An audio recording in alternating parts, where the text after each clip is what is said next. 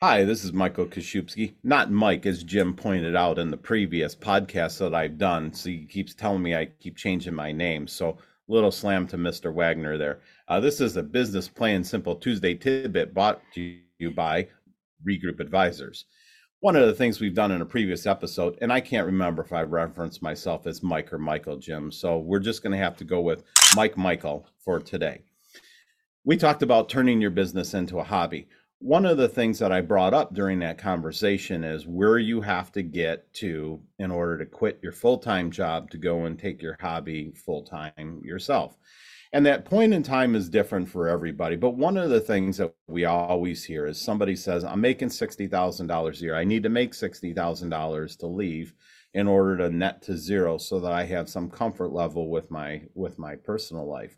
And that's true to some extent one of the things you have to explore is get with your accountant without money laundering or without doing anything illegal. There are some tax benefits where your $60,000 that you needed to live on is substantially less because you're writing things off against the business, like your cell phone, car insurance, your car, things like that are tax deductible before you pay taxes. So your 60,000 might only need to be 35,000 in order to have the same benefit that you're having. Once again, get with your accountant, get with your CPA, get with your advisor. They can run through your personal side of everything, but keep in mind it's not always dollar for dollar match. The other thing is don't forget you're always going to have some risk. So if you're thinking 60 and you're going to hold out to that, you probably should be thinking 90 because you don't have any room for cushion if for some reason something goes sidewinder. In previous podcasts, we talk about things like an unexpected piece of equipment failing that you have to repair, or something along the lines of, hey, I got to make payroll on Friday and the client hasn't paid me yet. There's all kinds of things that happen until you get cash flush in a business. And we find that um, it's very difficult sometimes to, to get your arms wrapped around that.